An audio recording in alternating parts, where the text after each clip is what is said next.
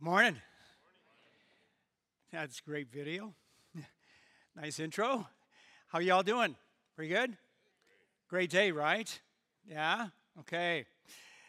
Well, um, you know, bit about Good Friday and Easter. What a what a great time. We had between Good Friday and, and Easter Sunday, we had uh, 2,900 people here. Uh, so that that's exciting. And what really means the most to me is to hear how many of you invited uh, your five for the city uh, to come. And uh, I know that's why we, you know, we had the number of people that we did with us on Easter. So thank you. Thank you, all the volunteers. I mean, we could not have done what we did over that last weekend without every, every so many of you uh, being willing to step up and, uh, and to serve. And, um, you know, I'd done the carnival and uh, boy, what a great way to get some hours serving. Uh, a lot of fun. And so encourage you to check out all the different opportunities for, for serving. If you were a, a guest with us last Sunday and you've come back uh, again today, thank you. Our privilege to have you join us. And uh, just so I want to let you know what, um, what we're about here at Brookside this year. Many of us have taken on the challenge to read through the Bible in uh, 2016. And uh, we're calling it 365 because we're not only have the goal of reading through the Bible, but we also made added to it the goal of reading through the Bible every day. And I'm, I've, I've uh, um, personally set a new record in my life this year.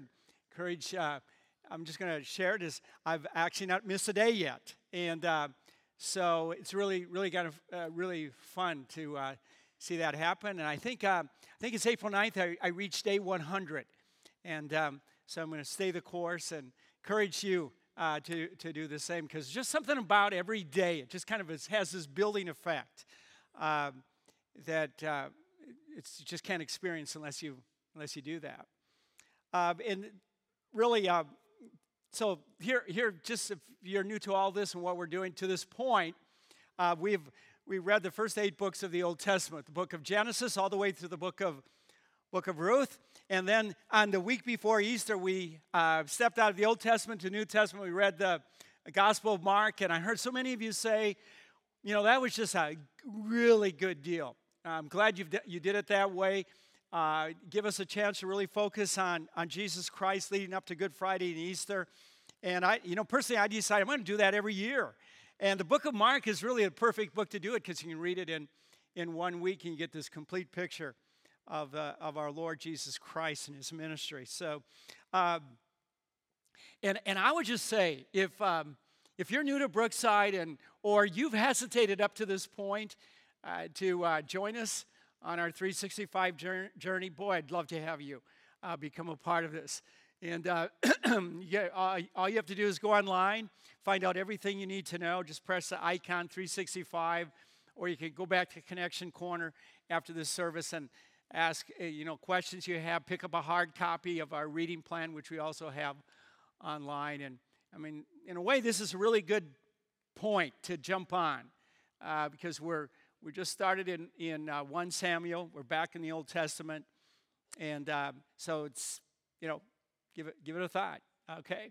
So on Monday of this week, we did. We stepped back into the Old Testament in 1 Samuel, uh, which is one of several books that gives us the history of Israel. And it's named after this prophet Samuel, who was used by God, along with uh, many other prophets, to really give people God's word. And specifically for, for Samuel, he was God's prophet who, who uh, really came in and, and began leading the people at a point when they really needed godly and strong leadership. In fact, he, he led them out of what we, you know, that the craziness that we, and the anarchy that we all saw if you, if you read through the book of Judges. Samuel led them out of that. And I got to tell you, every, every time I read the book of Judges, my feeling when I'm all done is, man, I'm glad I'm done. That is just crazy book uh, from one end to the other. Kind of reminds me a little bit of the election this year, you know. Uh, but anyway, like anarchy going on right now. Um, so Samuel, all the way through his life, from a very young man till he's an older man, is leading the people of Israel in a really good way. Until finally, as he's older, the, the people begin to, are, are beginning to say to him, We want a king.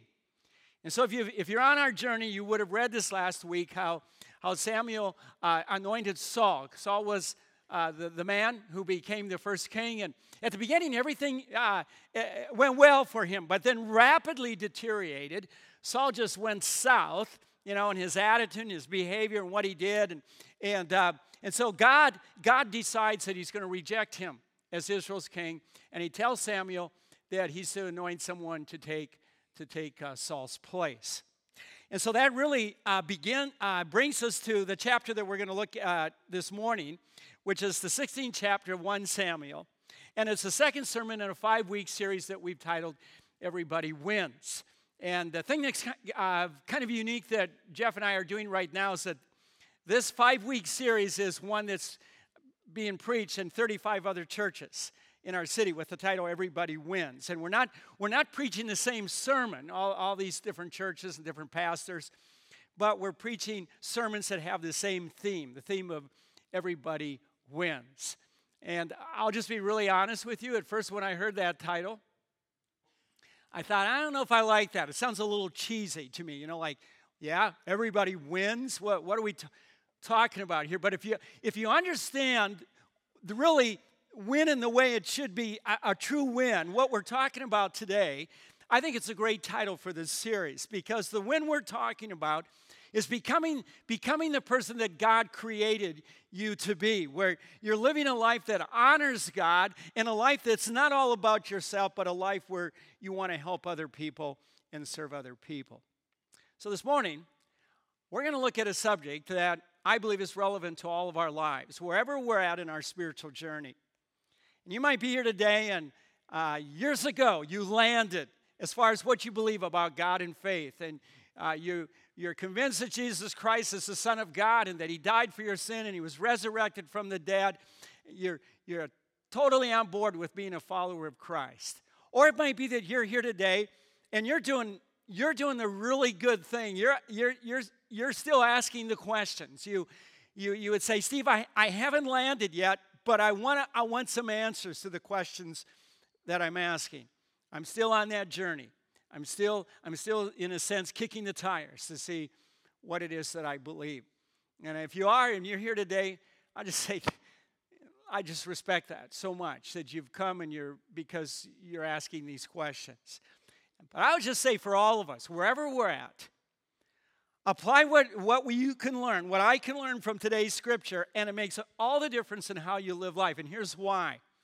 First of all, what we're going to talk about gives you the right frame of reference by which to determine your own sense of, of worth, your own self worth, what to base it on.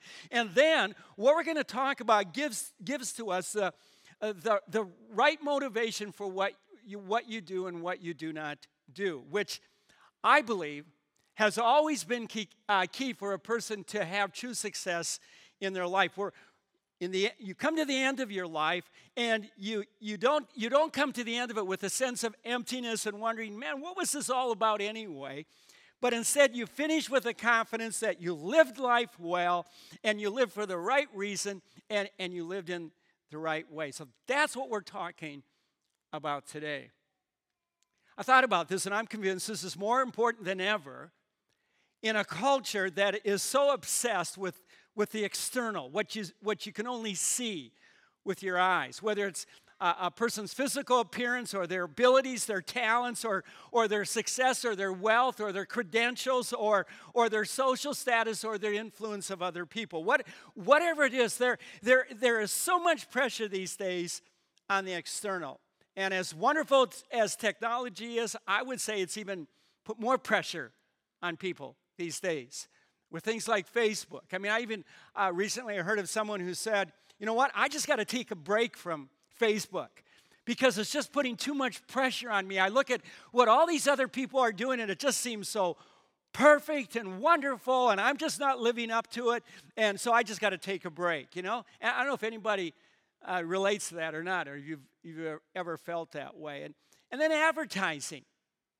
And we get the Wall Street Journal, and once a month we get this magazine on, on Saturday, and I look at the advertising in that magazine at the people that, that's, that are being advertised, and I, go, I, I said this yesterday. I go, where do they find these people?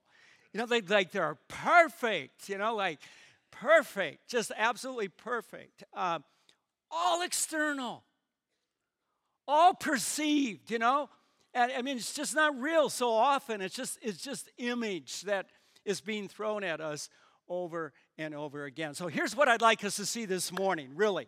It's this with God, what matters is who you are on the inside, okay? What matters is who you are on the inside. And that brings us to uh, chapter 16, 1 Samuel, uh, where God is. Uh, God has rejected Saul as, as Israel's king, and he sends Samuel to Bethlehem to, to anoint one of Jesse's sons, Jesse who lives in Bethlehem, to anoint one of his sons as the next king. And so Samuel's in Bethlehem, and uh, just by the way, he, he does this sort of undercover because he's already told Saul that he's in trouble with God, that, that God's rejected him. And so Samuel knows that if Saul finds out who's going to be anointed the next king, that guy's going to be a target. Saul's going to Saul kill him because Saul's become a bad guy. All right, so he's, he's preparing this sacrifice. He, he's coming there. Everybody's thinking he's, he's coming there just to do this sacrifice. And Jesse and his sons arrive, and this is where we pick up the story. Okay, verse 6. When they arrived, Samuel saw Eliab. Eliab was one of Jesse's sons. In fact, he was the oldest. And he thought, surely the Lord's anointed stands here before the Lord. Lord. So he said, man, this got to be the guy. Okay? And then we found out why. We find out why. Next verse. This is our key verse, actually. But the Lord said to Samuel, Do not consider his appearance, that is how, you know, how good looking he is, or his height, how big he is. For I've rejected him. The Lord does not look at the things people look at. People look at the outward appearance, but the Lord looks at the heart. Lord looks at the heart. Now, here's the deal. You've got Jesse, he brings all these sons he's got, and they're all standing there. And Samuel looks at Eliab and he makes this assumption that Eliab's got to be the guy. In fact, it doesn't tell us, but probably one of the reasons is he he probably knew that it had already been made known to him that Eliab was the oldest, and back then the oldest always got first dibs. Okay, whatever good deal was coming down. Okay, but the but the thing that he really really based it on uh, on was how how this guy appeared. Eliab looked. How you know he was like tall, dark, and handsome. He was like Camelot. He was like the way anybody anybody would think every any leader should look. Large, big, strong, and and really really good good looking. That, that's where he was at. Okay? That's what he based it on. I don't know if you or not, but up until modern history, the size of a leader was very important. For example, remember Bra- the movie Braveheart? Mel Gibson played uh, William, um, uh, William Wallace. William Wallace was the, the great Scottish hero of the Battle of Stirling Bridge, the, the first war of Scottish independence that was actually fought in September 11th, 1297. And, and historians believe that, that Wallace was a really big, tall guy. In fact, they, they believe that he was six and a half feet tall at least.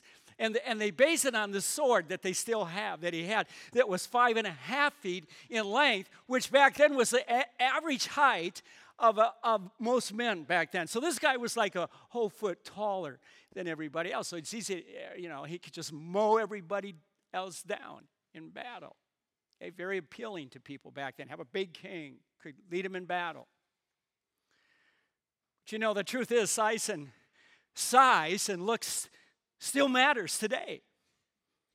Even in, a, even in an American presidential election. I recently watch a documentary of, uh, on the 1960 election. Anybody else here for the 1960 election? I was nine years old when that was going, hardly aware of it. But, but the documentary was when Richard Nixon and John Kennedy were opposing candidates, and it was a very, very close contest where every event mattered, how well each one of them did. Anybody else ever see this? Many historians, many historians believe that Kennedy won the election because of the first televised debate that they did. I mean, it's a fascinating story. I mean, already Kennedy was a, I mean, he's a good looking guy, and Richard Nixon was pretty average. But here's what they did Kennedy's team was smart enough to say, you got to come to this thing well rested. So he spent a week in Florida before it. And so here he is. He's well tanned. He's well rested from, from a week in the, you know, a week in the sun. And on the other hand, Nixon was recovering from a knee injury and from doing what all of his advisors said he shouldn't do. He was determined that he was going to do this whistle stop tour of all 50 states of the United States. And so he just went from one to the other to the other to the other, and he was just a worn out guy. Now, first of all, Kennedy, very telegenic, is very uncomfortable in front of a camera. And so he's got all this going for him, and he came across to everybody as a confident and commanding leader, whereas Nixon was nervous. Everybody could tell he was nervous. He was sweating like crazy under hot lights, and I guess they couldn't even find a makeup artist to make him look better. So everybody, he came across as unsure and uncertain. All to say, some things don't change, all right? So, as the story goes, Jesse runs the next six of his sons past Samuel. It's like past Samuel. And it's like Samuel has this conversation with God. Is he the one? No. How about him? No, no, no. Just goes through the whole thing. And that's it. And Samuel's confused because he's he thought God told him that one of Jesse's sons was going to become the king. And so Samuel says to Jesse, Is that all? Is that all of your sons? And Jesse says, Let me ask you, let me just ask you, anybody else here the youngest in your family? Anybody? What is it about us youngest? You know, it's like, like, oh yeah, Jesse goes. Yeah, I've got one more. You know, He's, he's off watching the sheep. And so I love this from Scripture. We read this, um, verse 11, chapter 16. Samuel said, I'm going to add a word, well, send for him, will you? That's why I'm here. And he said, We're not going to sit down until he arrives. We're not, we're not eating until he's here. And so he, Jesse sent for him and he had him brought in, and he was glowing with health and, and had a fine appearance and handsome features. So he wasn't so bad either, okay? But then the Lord said, Rise and anoint him. This is the one. And so Samuel took the horn of oil and anointed him in the presence of his brothers. And from that day on, the Spirit of the Lord came powerfully upon him. I mean, talk about a day taking a turn. One minute you're out there by yourself watching some sheep, and the next minute you're standing in front of God's prophet, who was a very intimidating man himself, and he anoints you with oil and he whispers in your ear, You're the next king.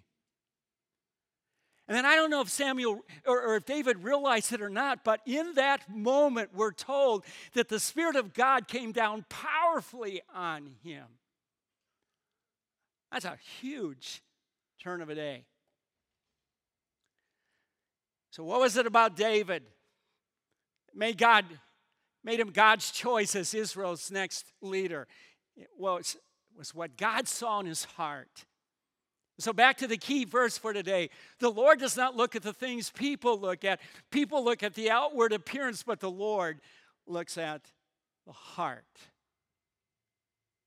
It's so important to understand about David is that those who first wrote scripture saw the heart as the center of a person's will. It holds their deepest convictions, what it is that they value the most. It's the core of who they truly are. And so God chose David because at the very core of who David was, what he valued more than anything else was his relationship with God. David loved God. It wasn't that David was perfect. It wasn't that David was, was better than, than the, the other seven brothers. We're not told they were bad guys.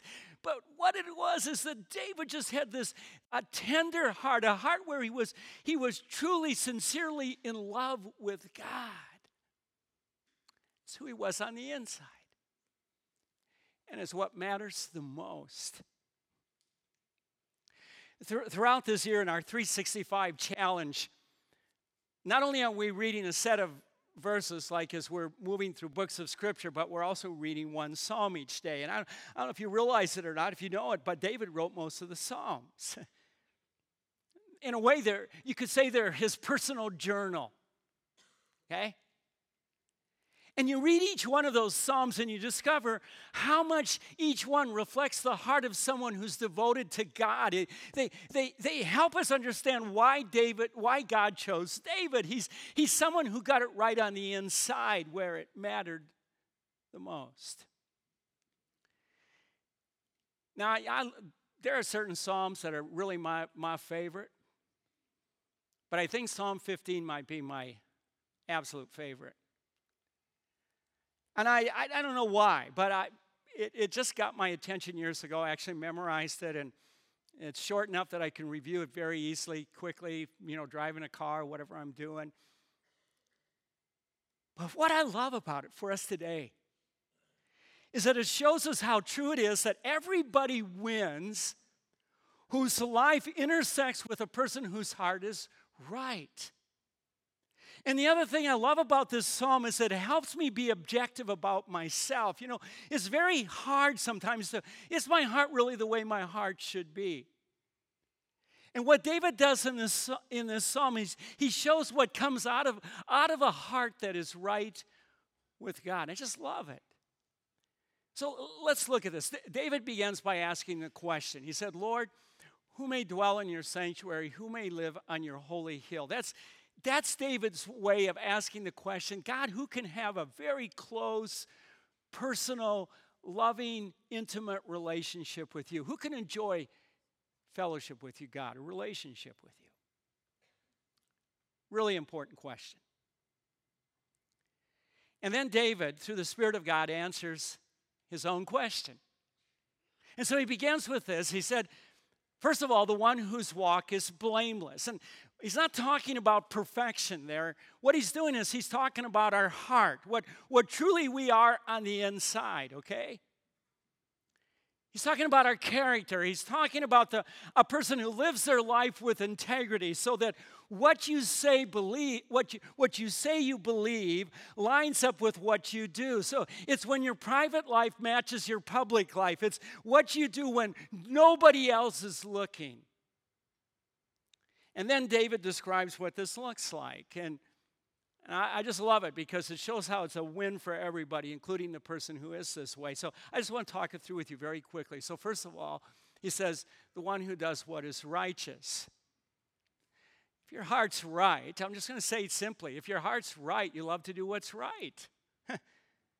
You want to understand from Scripture the right path for your life, and then you want to walk on that path. And you're not looking for ways to compromise. You don't, you don't excuse or rationalize sinful attitudes or behavior in your life. You don't, you don't pick and choose what you will or will not do. You're not content with good intentions. You expect yourself to act on what you know is right. You live this way, and it's a huge win for everybody. First of all, yourself, because it gives you so much peace and joy, and then everybody else is better for being around you. Second thing David says if your heart is right, you're somebody who speaks the truth from their heart, speaks the truth the very core of who you are. You're uncompromising in your commitment to truth. Your, your word can be trusted. You never say less or more than what's factually true. You, you don't pass on information that's based on, on, on opinion or hearsay. You don't, you don't speak half truths. You don't exaggerate. Easy to see why everybody wins, right? When the truth is spoken. Same with the next description of a person whose heart is right. David said, whose tongue utters no slander and casts no slur on others. If your heart is right, you have no interest in hearing damaging information about another person, and, and you have even less interest in passing on that kind of information. You know what damage slander and gossip can do, and you want nothing to do with it. I, let me say it this way you're a safe person. Other people know that you're never going to say anything that destroys their reputation. Not in the slightest will you do this. Everybody wins. It's also true that David says that, that a person whose heart is right is someone who does no wrong to a neighbor. No wrong to a neighbor. If your heart's right, you don't take advantage of or mistreat or harm another person in any way. The, the, the very opposite. You only want to do what's best for everybody. And, and, and, if, and if you can help make that happen, you can be counted on to do it. And again, everybody wins. You can be at peace with yourself, and everybody loves having you in the neighborhood, right? If your heart's right, you also have the right heroes and role models. David says this is somebody who despises a vile person but honors those who fear the Lord. You see, really, I believe who your heroes are, your role models are, says a lot about what's in your heart, what's inside you, right? When your heart's right, you don't respect wicked people, no matter, no matter how rich or talented or, or powerful they might be. You respect God honoring people, people who take God seriously, people who love and obey God. It's also true.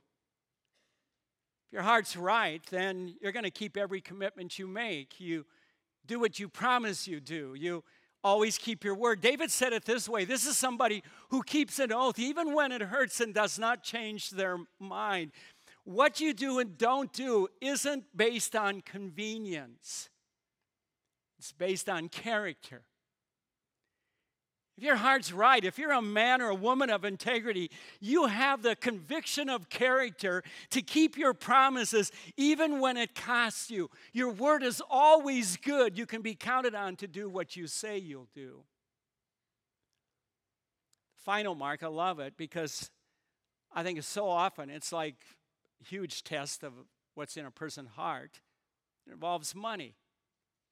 David gives this example. He said, This is someone lends money to the poor without interest, does not accept a bribe against the innocent. This, this is somebody who, who doesn't loan shark, you know, take advantage of somebody who can't, who is almost unprotected. They, they, they, they're at your mercy. If your heart's right, this is something you'd never do.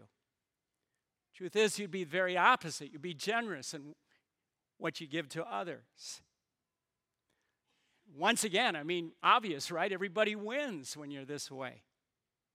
And then David ends this psalm. I mean, it's just like, it was like this psalm was made for what we're talking about today because he ends with the greatest promise that you and I could ever hope to have, where, where you're the winner in the best sense of the word. He says, he says, live this way. Everything I've described here, he said, whoever does these things will never be shaken picture he gives here is of a rock solid life, a life that is filled with confidence and security, an unhindered fellowship with God. It's, I mean, it's a great picture any one of us would want to be true of ourselves. To think about what this means. If your heart's right, this is what you have. First of all, you have a built in guide. You're not having to make, you know, in, in the moment decide, well, what am I going to do or what, what am I not going to do? You already pre decided what you're going to do. Okay? Second thing is you have constant peace. I don't think, uh, isn't it true? Nobody ever lies in bed at night worrying if people are going to discover that they did the right thing. Get what I'm saying? I mean, you have total peace. You don't have any guilt. You don't ever have to worry that you're going to be found out for doing something you shouldn't have done. And then I love this one. The third one is you gain trust and respect and honor and influence. If you live this way, if your heart's right, other people are going to look to you as a model for, your, for their lives. You're going to be able to influence for good so many other people. I'd say that's a huge win. everybody. See, I think if you give yourself time to think about it, all of this that we've looked at today, I believe you're going you're going to agree that it's easy to see why it's true that with God, what matters is what you are, who you are on the inside. So, to bring this home, I'd like to ask you a question, and I think it's the right question before we share in communion this morning. You know, remembering what Christ did for us. How's your heart? How's your heart? Now, how are you doing on the inside? Is there anything in your heart, in your life that you know, you know isn't right?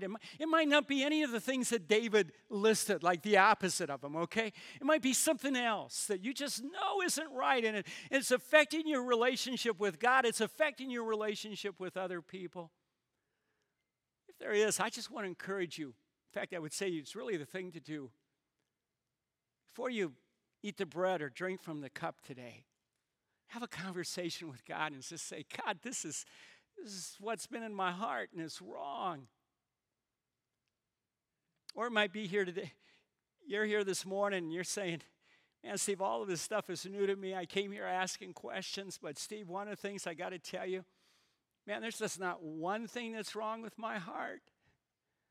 My heart's just dirty all the way through. It's not the way I want it to be. And the good news I got for you today is man, you can get a new heart this morning. I mean, that's what, that's what Good Friday and Easter are all about. That's why Jesus died for you and for me. It made it possible for God's Holy Spirit. Remember, remember David? The Holy Spirit came down on David. It's possible for you to have God come and live within you and just clean your heart and make it right. That's like the best news any of us could have. And you know what? All you have to do before we take communion today, in these next few minutes, even as I pray now, you could just pray this simple prayer God, my heart's dirty, it's full of sin. I need a new heart. And I want to trust in what Jesus did for me, that He died for my sin. Pray that prayer, and it'll happen. It'll happen. Let's pray and then uh, we'll share in communion, okay? Father, I just thank you so much for your grace. I thank you for loving us. I thank you, God, that you look into our hearts and you know who we are. You know our need. We need new hearts. We need your forgiveness. Thank you so much for your grace. In Christ's name, amen.